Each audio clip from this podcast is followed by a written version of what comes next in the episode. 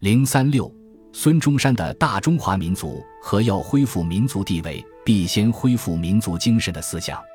到了五四时期，孙中山的反帝爱国思想则逐渐明确起来。尤其在经历陈炯明叛变后，孙中山更是看清了帝国主义的本质面目，开始认识到帝国主义不仅是中国达到民族独立的主要障碍。同时又是反革命势力最强大的部分，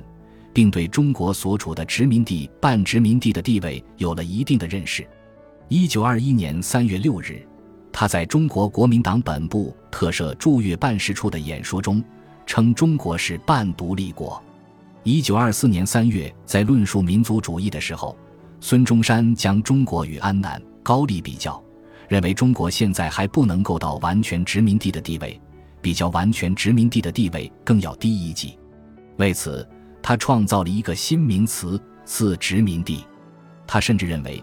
中国虽然在名义上还不是一个完全的殖民地，而是一个次殖民地或半殖民地，但实际上中国的地位还不如殖民地的高丽和菲律宾，因为高丽和菲律宾所奉承的主人都只有一国的人，做奴隶的要得到一国主人的欢心，当然很容易。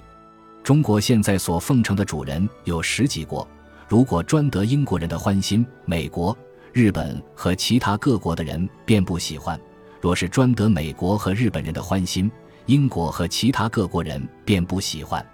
正是俗话所说“顺得姑来失嫂意”，要得到众主人的欢心。零三六，孙中山的大中华民族和要恢复民族地位，必先恢复民族精神的思想。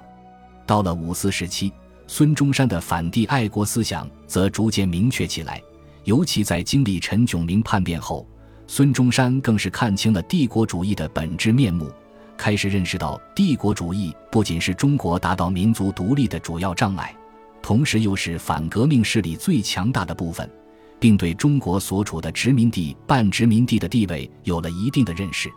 一九二一年三月六日。他在中国国民党本部特设驻粤办事处的演说中，称中国是半独立国。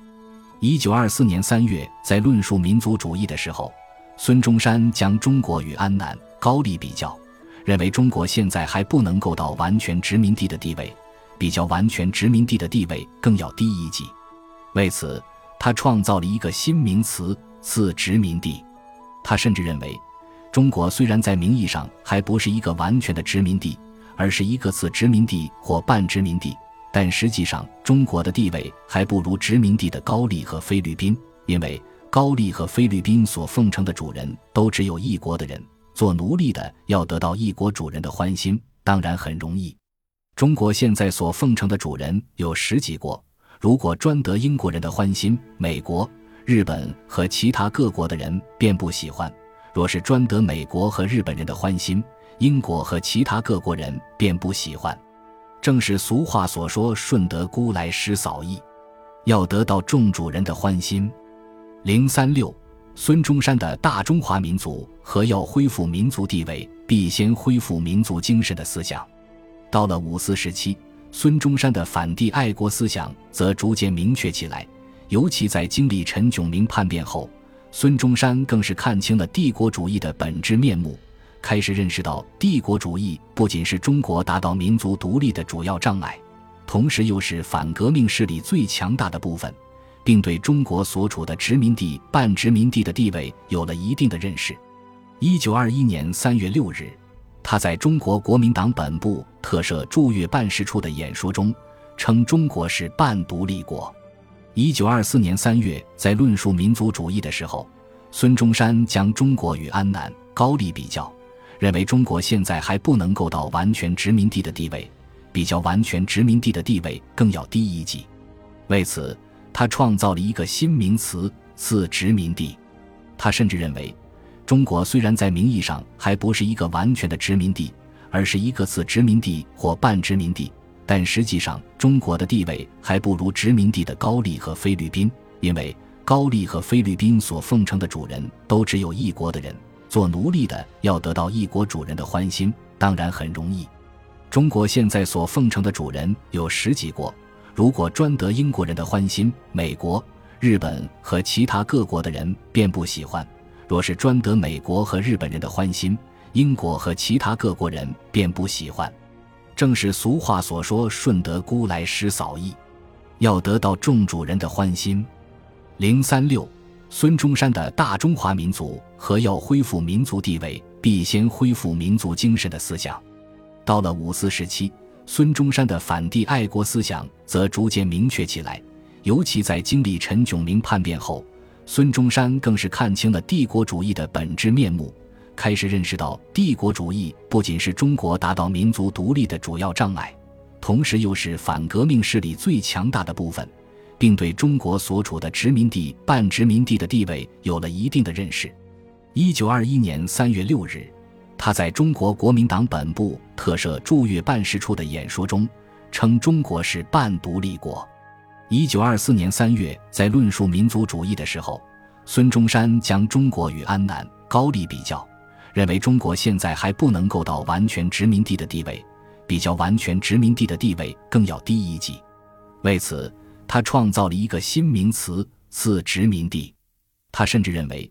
中国虽然在名义上还不是一个完全的殖民地，而是一个次殖民地或半殖民地。但实际上，中国的地位还不如殖民地的高丽和菲律宾，因为高丽和菲律宾所奉承的主人都只有一国的人，做奴隶的要得到一国主人的欢心，当然很容易。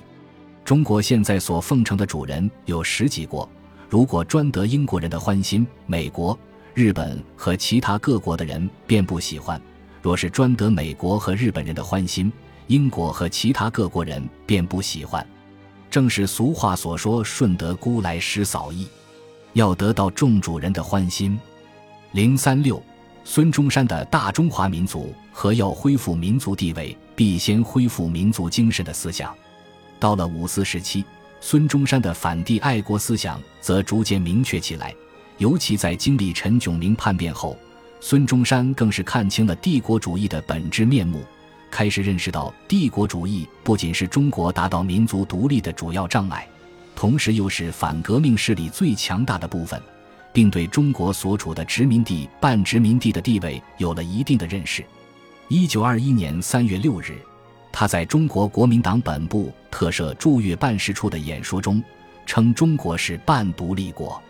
一九二四年三月，在论述民族主义的时候，孙中山将中国与安南、高丽比较。认为中国现在还不能够到完全殖民地的地位，比较完全殖民地的地位更要低一级。为此，他创造了一个新名词“次殖民地”。他甚至认为，中国虽然在名义上还不是一个完全的殖民地，而是一个次殖民地或半殖民地，但实际上中国的地位还不如殖民地的高丽和菲律宾，因为高丽和菲律宾所奉承的主人都只有一国的人。做奴隶的要得到一国主人的欢心，当然很容易。中国现在所奉承的主人有十几国，如果专得英国人的欢心，美国、日本和其他各国的人便不喜欢；若是专得美国和日本人的欢心，英国和其他各国人便不喜欢。正是俗话所说“顺德姑来失嫂意”，要得到众主人的欢心。零三六。孙中山的大中华民族和要恢复民族地位，必先恢复民族精神的思想。到了五四时期，孙中山的反帝爱国思想则逐渐明确起来。尤其在经历陈炯明叛变后，孙中山更是看清了帝国主义的本质面目，开始认识到帝国主义不仅是中国达到民族独立的主要障碍，同时又是反革命势力最强大的部分。并对中国所处的殖民地、半殖民地的地位有了一定的认识。一九二一年三月六日，他在中国国民党本部特设驻粤办事处的演说中，称中国是半独立国。一九二四年三月，在论述民族主义的时候，孙中山将中国与安南、高丽比较，认为中国现在还不能够到完全殖民地的地位，比较完全殖民地的地位更要低一级。为此。他创造了一个新名词“次殖民地”。他甚至认为，中国虽然在名义上还不是一个完全的殖民地，而是一个次殖民地或半殖民地，但实际上中国的地位还不如殖民地的高丽和菲律宾，因为高丽和菲律宾所奉承的主人都只有一国的人，做奴隶的要得到一国主人的欢心，当然很容易。中国现在所奉承的主人有十几国，如果专得英国人的欢心，美国、日本和其他各国的人便不喜欢；若是专得美国和日本人的欢心，英国和其他各国人便不喜欢。正是俗话所说“顺德姑来失扫意”，要得到众主人的欢心。